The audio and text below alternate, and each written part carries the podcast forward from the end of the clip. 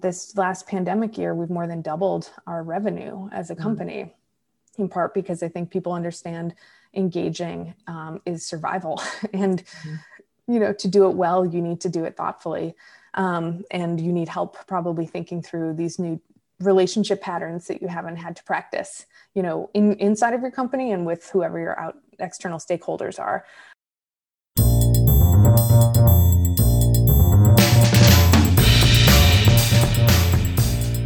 Hi, and welcome to Greater Than. Here you'll listen to conversations with business leaders on how they build remarkable businesses, putting values to work for their organization and their customers. I'm Lauren Sinreich, a systems thinker and design strategist, principal of Whole Innovation and Design, and host of this podcast.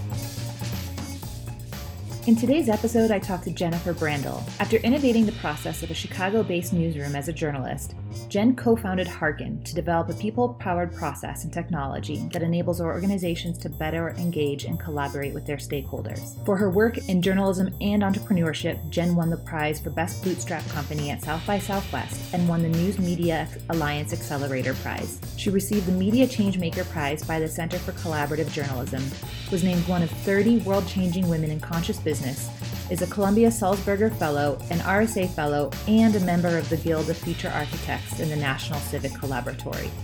She is also a co founder of the concept of the Zebra Organization and the Zebras Unite Network. We talk about building Hearken, why the zebra business approach is the antidote to all that is wrong with the unicorn, why process is much more critical than the product you use, and so much more. I really loved learning more about Jen's entrepreneurship and leadership in her work, and I'm sure you will too. Yeah, the kind of philosophical underpinnings of Hearken were a collection of observations, you know, over over my short lifetime, you know, in 20s and 30s. Um, but really, the most salient kind of influence on this idea that underpins Hearken of, of the public as partners, not as consumers, came from working with the Baha'i faith. I worked for them in the early aughts for a few years. I'm not a Baha'i myself, but I really respect and um, appreciate a lot of the tenets of their faith and I was charged with um, learning about how they do things in the world and community building and translating it for a public audience. And through that process, I learned that they approached community building and creating an impact on the world in a much different way than most institutions and quote unquote experts, you know, whether that's religions or uh, you know authorities of any kind governments et cetera where instead of going into a community and saying hey we know what's best for you uh, let us teach you how, let us tell you how. They instead said, you know your problems best. How can I help? And just mm-hmm. left it at that. And so when I was thinking about how could that change other industries, it's kind of like, well, that would be a game changer for every industry. And my background was in journalism um, to some degree. I didn't study it, but I was working as a freelance journalist at the time and thought, how powerful would it be if newsrooms, instead of saying, we know what's best for you, let us tell you what's important, the public was able to tell the newsroom what was important to them and then the reporters were able to dedicate their time and resources to getting them the answers they needed to make decisions as citizens. So um, as hearken has grown we've seen the same problem set of institutions and their stakeholders being too far apart from one another to really be effectively serving each other um, and creating the change they want to see in the world. So we've mm. expanded to not just serve newsrooms but also universities and uh, nonprofits and governments et cetera. It's, it's the same problem set but we remain uh, very active in journalism for trying to change the model as well.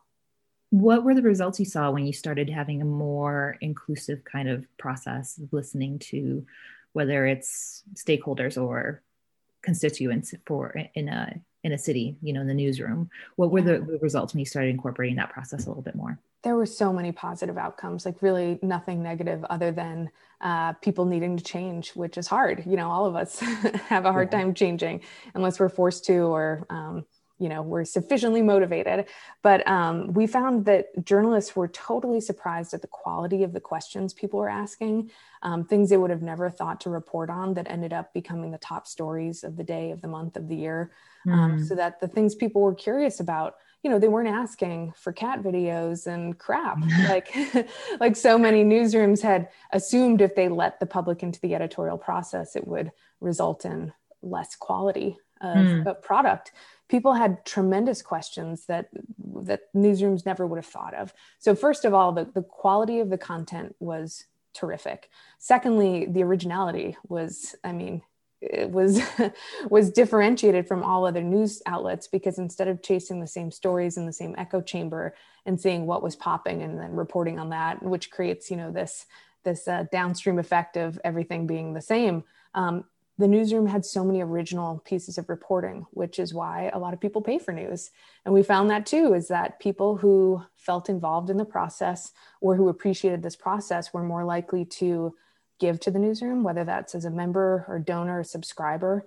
Um, they were more loyal. They were giving free marketing to the newsroom, um, especially the people participating in the stories saying, oh my gosh, you know, this newsroom's listening to me. Check out the story that I'm part of and in.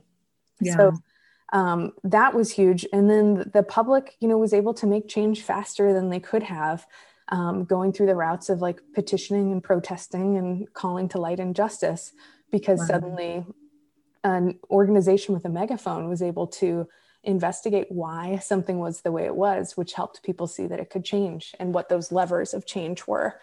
So those were just a few of the benefits, but um, you know, it it really I think helps journalism um, be better at what it's supposed to do. Um, right. when you give people the power to uh, direct what information they need to do their job as citizens. You know just by tweaking the process of how news stories got made we ended up creating a real different sounding and different um, differently consequential kind of journalism and other newsrooms were starting to ask us about it.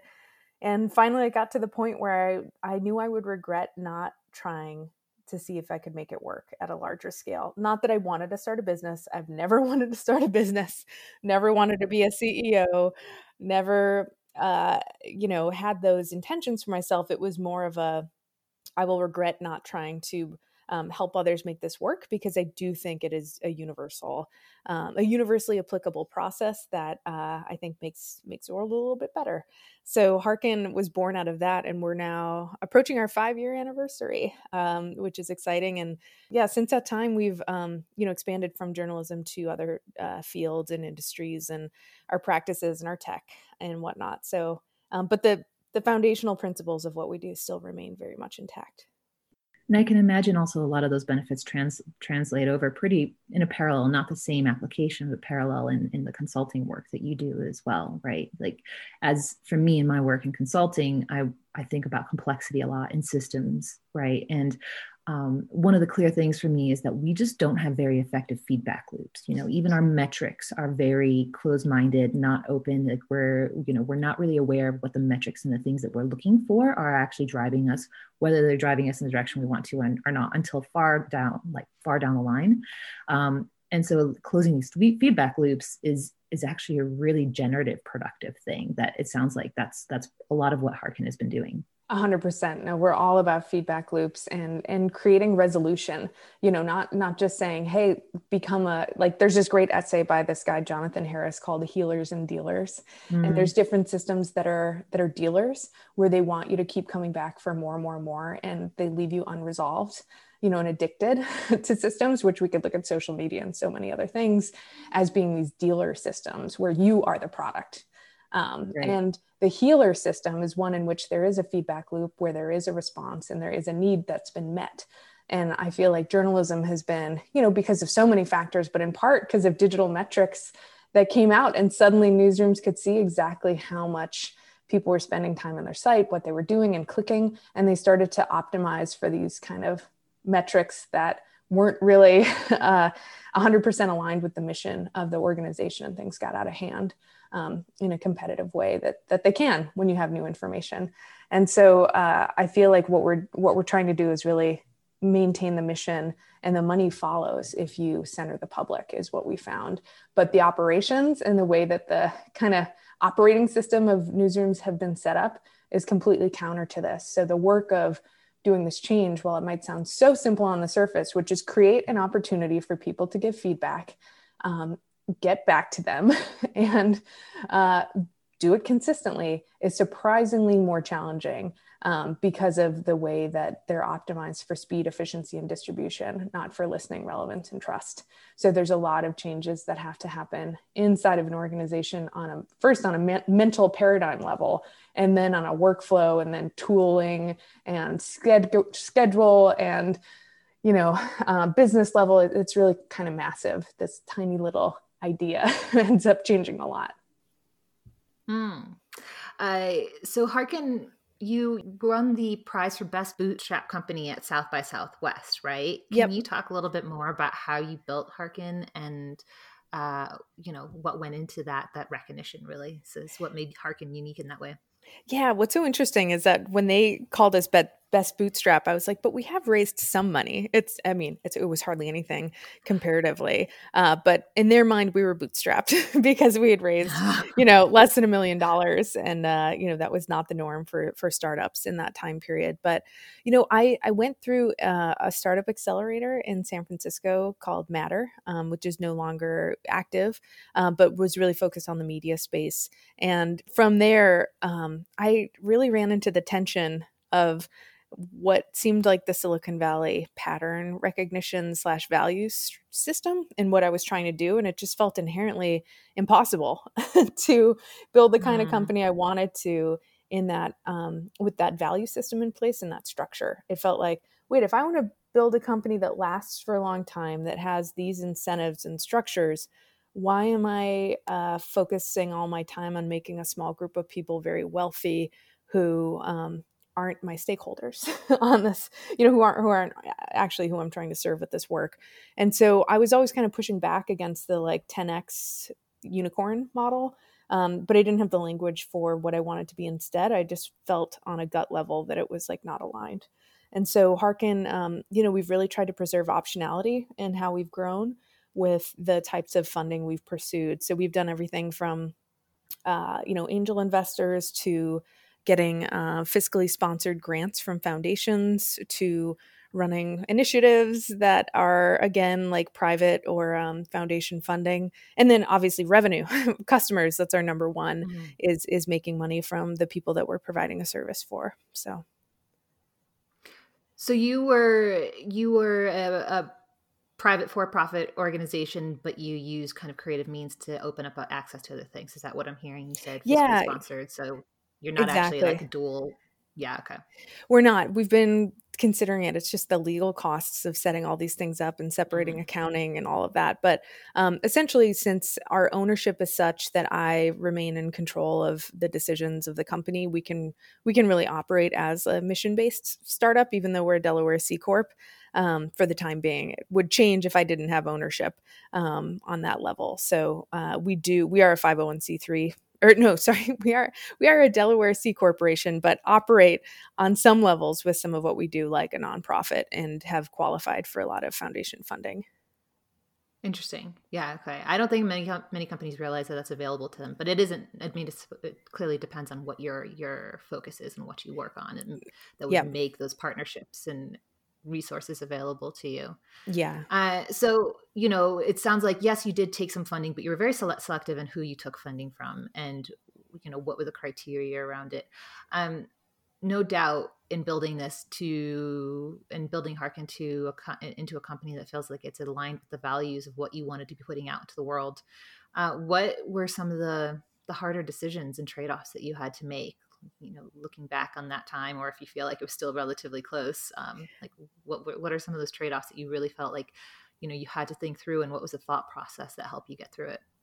Yeah i think some of the i mean some of the big trade-offs at the beginning were people seemed to really respond to the Hearken pitch when we were going through the accelerator program and talking to silicon valley type investors uh, except for one slide. It was our market slide.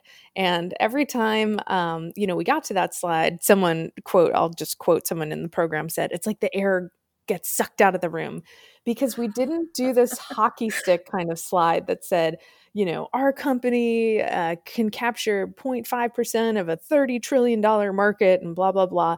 To me, that was just vapor. It was like, come on, who believes this? This is, it's a fiction to get um, people really excited about the opportunity, but I feel like you're setting yourself up for a lot of pressure to try and deliver on that promise of that slide. And it just felt kind of utterly absurd to me to to put something like that in there. Um, and so we ended up, you know, having tons of conversations with people who were just like, change that market slide, just change it and do the thing. You'll get a ton of investment on that front. And I just never felt comfortable. It felt like I was putting a lie in there to try and seal a deal. Mm-hmm. And then I was making, um, I was compromising at the very start the foundation of what we were building and why. And then it, it would change who was attracted to working with us.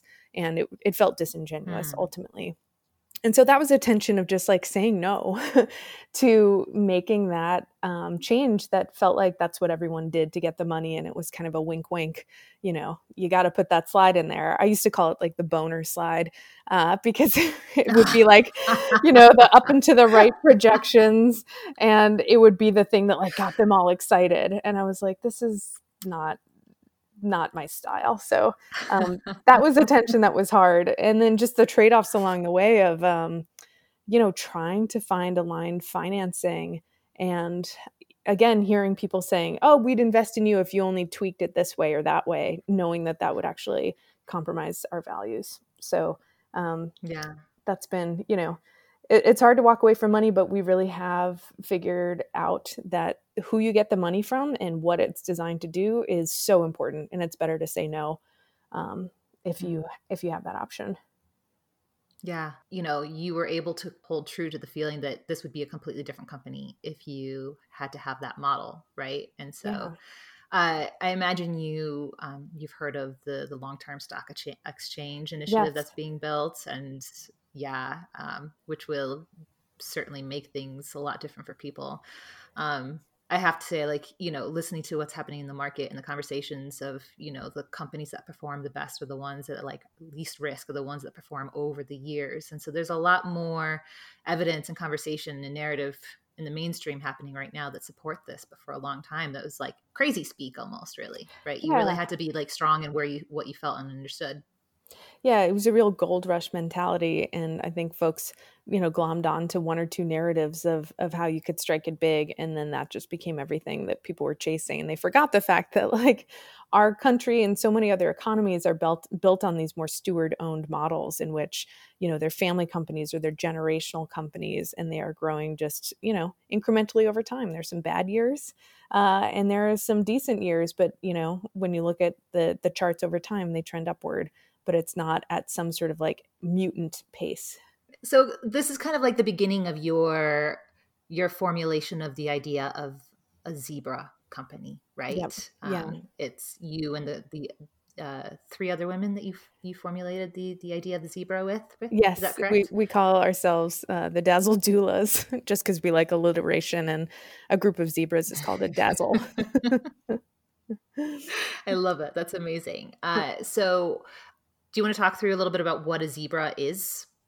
Yeah, I mean, essentially, zebras as a concept grew out of you know initially a dissatisfaction with the with the unicorn model and the value system that it was built upon and mm-hmm. you know we we had written a post uh, I, I come from a journalism background and so does one of the other founders Mara Zepeda and you know we just decided and as we were joking about kind of the masculine nature of unicorn startups with you know seed funding up and to the right exits being all about liquidity i mean there's just a lot of puns to be made there about the male anatomy and you know mm-hmm. kind of the chances of a of a company succeeding being like the chances of one sperm you know fertilizing an egg. It's like you have a lot of misses to, to have that one.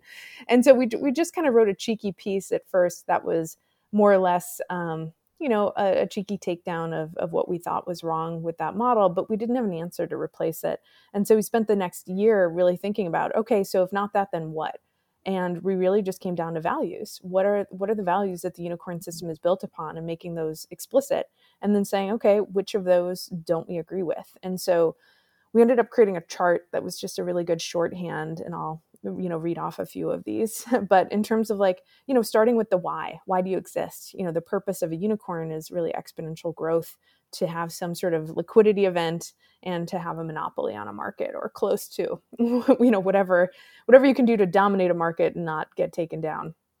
And then a zebra instead the why is really just about sustainable prosperity. It's not about going to the moon. Um, you know might be to be profitable sustainable doubling your revenue every couple years and it's about a plurality you know creating the opportunity for multiple people to work in in a space and we see that like cooperation instead of competition is we think the way of the 21st century and beyond and that it's about like shared resources not hoarded and it's about participation not asserting yourself and um, it's really just about being comfortable with enough instead of always more more more more more. And the beneficiaries for a zebra are the public or the communities or the stakeholders you're serving rather than private shareholders or individuals and so on that note what we found and what was so interesting when we put out this first post about zebras and um, you know folks started to write to us and by the thousands saying this is the kind of company i'm building. Thank you for articulating this. Um, I, I really vibe on this is that we found so many of these companies were doing paradigm shifting process work. And it wasn't you know they might have had a product involved might be tech you know there might be a saas you know component to what they're doing but at the end of the day they were doing process work and change and systems change and that wasn't fundable by foundations necessarily or by traditional tech investors so they were finding themselves in this kind of valley of death of financing which um, is something we're still mm. trying to address of like who will write the $250,000 checks? It's like you either got to raise $8 million or, uh, you know, try and go to a bank and get 50,000 for the price of all the laptops in your company because those are the only assets you really have. So um, we're still trying to solve for that gap for these kinds of companies that are doing longer term change work that is um, at the end of the day about about process and process adoption versus just product adoption. It's interesting because you say that um, that you say that because Hearken is effectively productized that work, right? You were mm-hmm. able to productize that system and process change yep. that was effective for the news and journalism um, space, right? Yeah. Um, but it's not always so easy to productize productize that work. You don't see how to how to do that. no, it's it's super difficult. And I would say even at this point, we're not at the self serve tech model where you just go to a site and sign up mm. and then mm. suddenly you have the tech there's still a lot of mindset work shift that has to happen with with deploying our model successfully so we are a hybrid really consultancy and tech company um, in some years uh, one portfolio is much larger than the other and it kind of bounces back and forth but we're kind of developing at the speed of the market you know the whole idea of audience or stakeholder engagement and listening and feedback loops is i think much more uh, on everyone's mind than it was five years ago when we started. We were trying to convince people why they should listen to the people they serve and why they should take the time. Now they know they need to do it, but still, um, you know, there's a lot of work that's involved on the operational level, on convincing leadership, on showing how that, um, you know, hits their bottom line in a positive way to do this kind of work. So we're not we're not a pure tech company. Do you actually aim to one day hopefully be purely a tech product?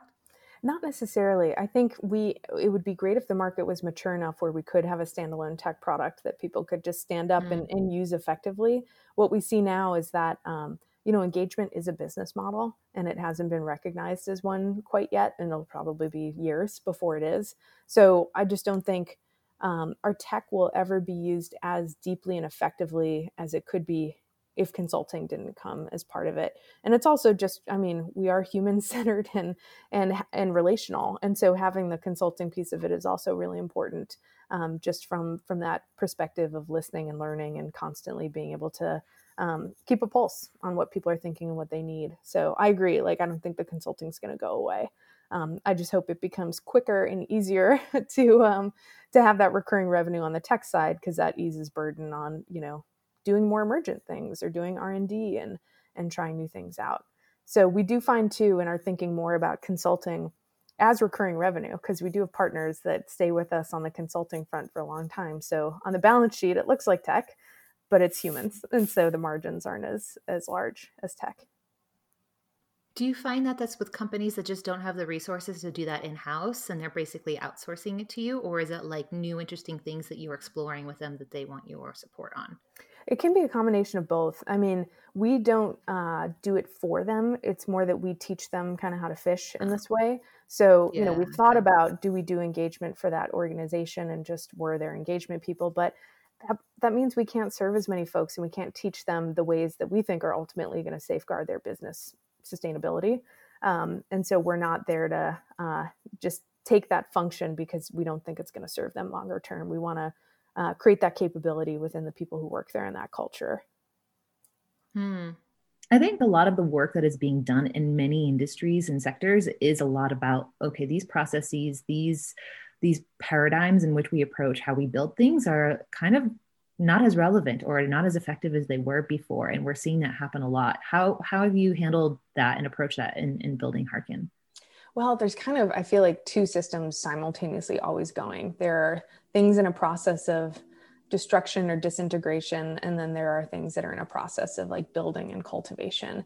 And i see those things happening in parallel. And so in part we are trying to uh, slow down the disintegration of the news industry by giving them these different ways of kind of rebuilding themselves from the inside out but the rate of those things happening is very different depending on the market the leadership uh, you know the the timing the audience et cetera the, the broader context that they operate in.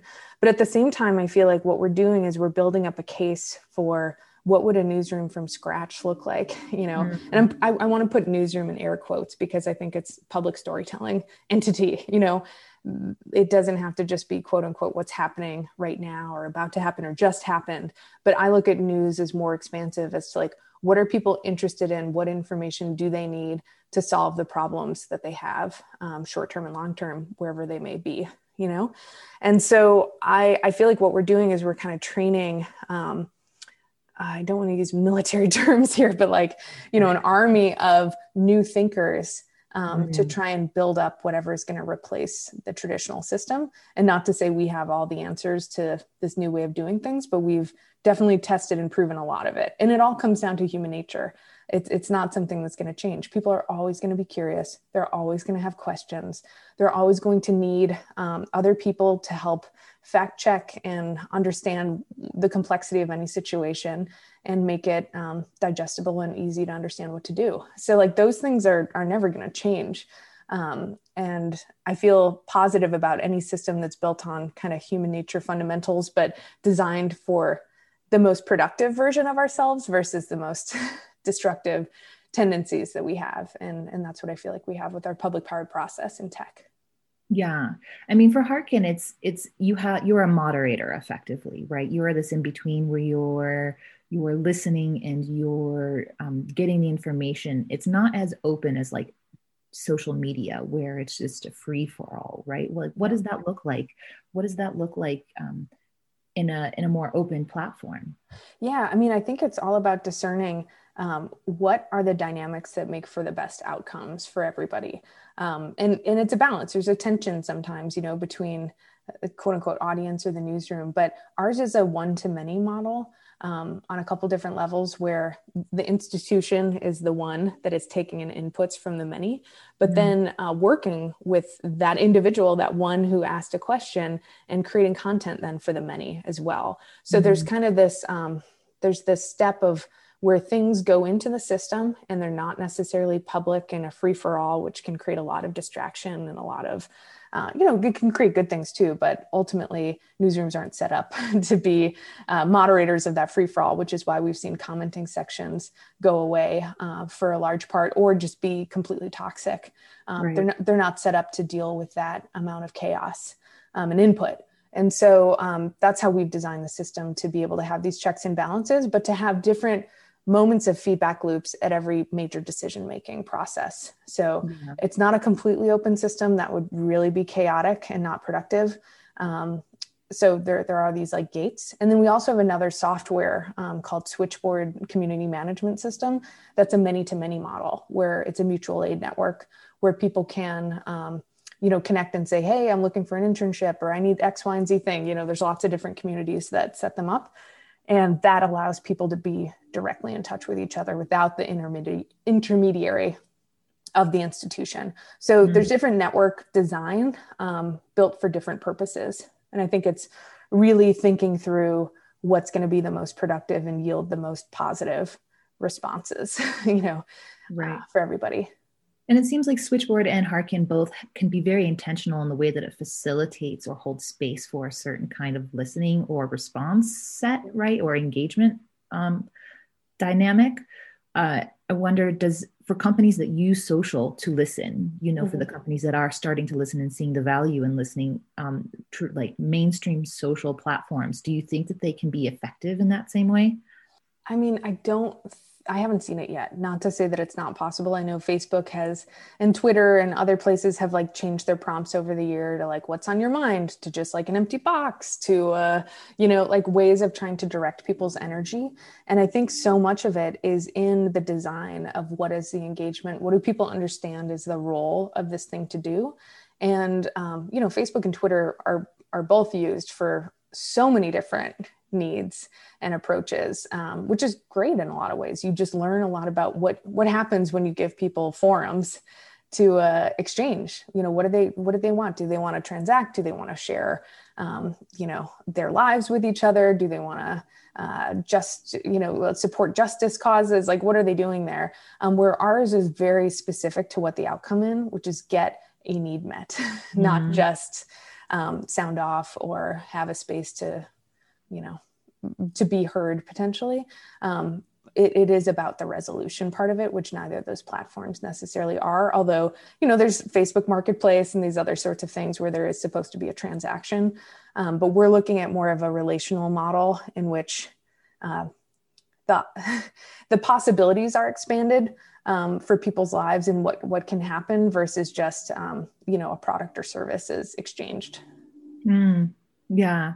So you've talked a little bit about how Hearken really is built built on the idea of engagement as a business model, but it's really not em- embraced or acknowledged broadly that that is a possibility. Can you talk a little bit more about that? Yeah, I mean, it's so many different organizations have you know come to a pattern that's worked for them for a long time as to how they how they survive and make money i think over the last few years uh, as different of those patterns have been disrupted the name of the game has been diversify your portfolio you know so uh, have an event strategy have a paid merchandise strategy have a advertising sponsorship strategy. Like you know really don't rely on one because uh, just the global systems we're in and the speed of change and technology threaten to take you down if you only have one one way of, of being um, where, whereas example pandemic uh, exactly yeah. yeah. i mean and it's been wild in in this last pandemic year we've more than doubled our revenue as a mm-hmm. company mm-hmm. in part because i think people understand engaging um, is survival and mm-hmm. you know to do it well you need to do it thoughtfully um, and you need help probably thinking through these new relationship patterns that you haven't had to practice you know in inside of your company and with whoever you're out external stakeholders are. So on the engagement front, I mean, we clearly see, and and so many, you know, sectors know this already, like organizing, you know, and community building, that if people are involved in what you're doing, they're much more likely to pay for supporting that thing to exist. Mm. And so it's it's really like so dumb this idea of just like the more people are involved, the more they get to see their voices mattering and shaping things and the change they want to see happening, the more likely they are to support you and trust you as well. That's a big part.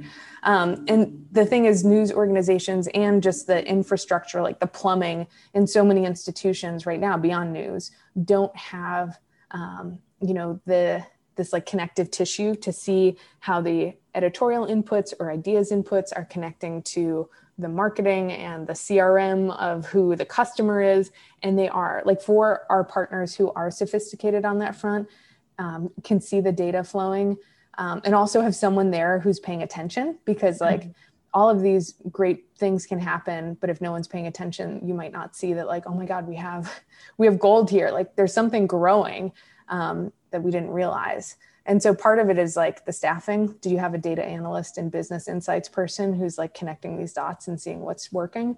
Um, but you know fundamentally it's the the plumbing. Are things talking to each other? Can you start to surface those insights?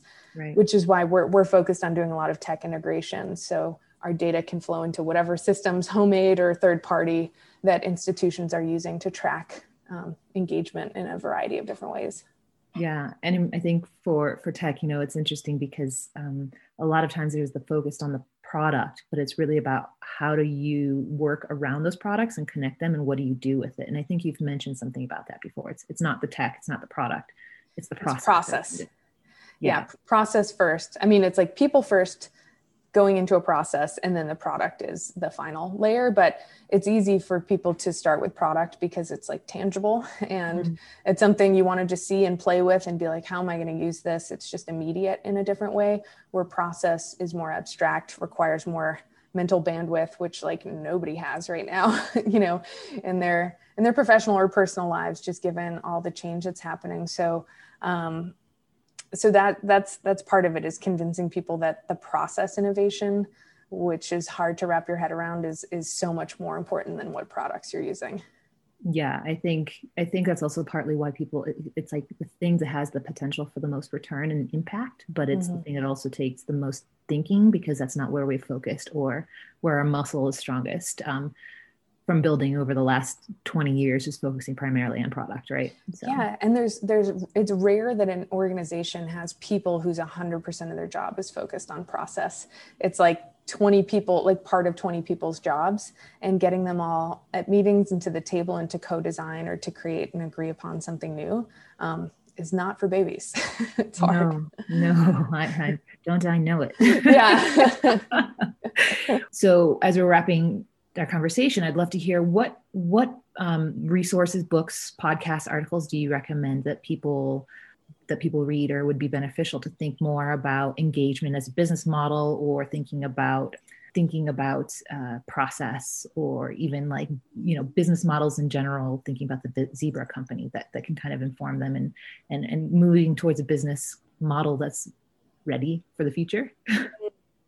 Wow great question. Um, so some of the thinkers I go to, one is Eric Liu, LIU, and he wrote a book called You're More Powerful Than You Think, and it's a mm. citizen's guide to making change.